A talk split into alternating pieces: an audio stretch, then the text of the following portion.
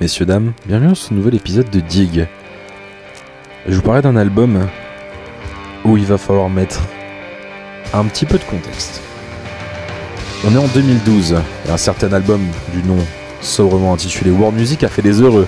Des hipsters aux fans de garage, des junkies du psychédélisme aux amateurs de musique tribale et rituelle et j'en passe à tel point que cette révélation a pris un essor dans le petit monde des opiacés sonores avec des festivals comme Broadburn et j'en passe et est devenu le nouveau fixe à la mode pour tout amateur de sensations sonores, rétro et aphrodisiaques.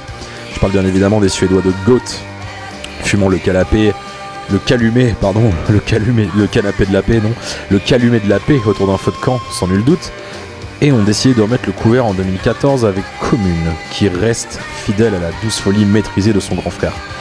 Pour parler de son grand frère, The Guardian ira jusqu'à dire que The World Music incarne le mélange parfait entre Black Sabbath, Can, Fela Kuti, Funkadelic.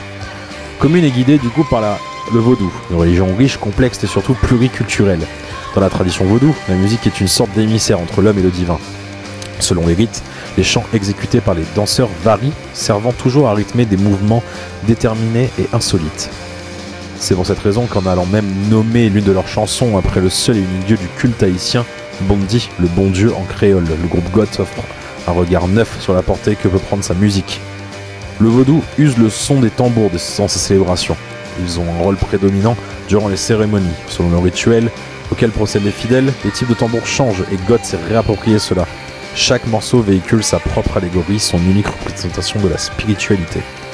Avec des morceaux comme Talk to God ou The Light Within et leurs chants rituels sont une porte de passage vers Dieu. Il faut comprendre Dieu comme concept philosophique, bien évidemment, et ne servent qu'à entraîner l'auditeur à la rencontre d'une seule chose, la trance. Il y a de la magie dans l'air. Avec des rythmes enivrés, des lignes vocales rappelant les meilleures années 70s, Talk to God et le très John Morrisonesque, pourquoi j'ai écrit ça?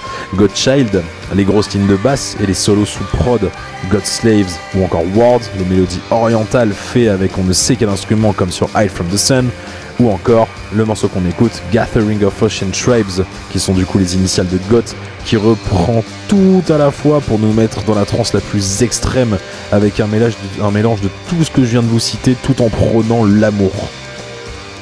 Toujours aussi léché, entre son rétro et extrêmement équilibré, le groupe continue finalement de se placer dans une catégorie assez étrange qui me saute de plus en plus aux yeux. Trop pop et travaillé pour être un vrai groupe de psyché voodoo pieds nus, en sang et tapis orientants inclus, qui vivent dans des yurts, trop arrachés au LSD pour n'être qu'un groupe de hipsters vo voguant le plus sobrement du monde sur les vagues rétro du moment, d'où le terme de hippister qui se trouve parfaitement adapté à la musique de Goth, elle tend à marier deux mondes opposés, et malheureusement le plus vieux, trop réapproprié par l'autre opportuniste. C'est vrai que sur ce coup, cet album et ce groupe même, la le terme appropriation culturelle n'a jamais été aussi bien utilisé, mais n'a jamais été aussi bien exploité pour lui rendre hommage. C'est avec ces mots que je vais vous laisser sur Gathering of Ocean Tribes et moi je vous dis à dans deux jours. Ciao les potes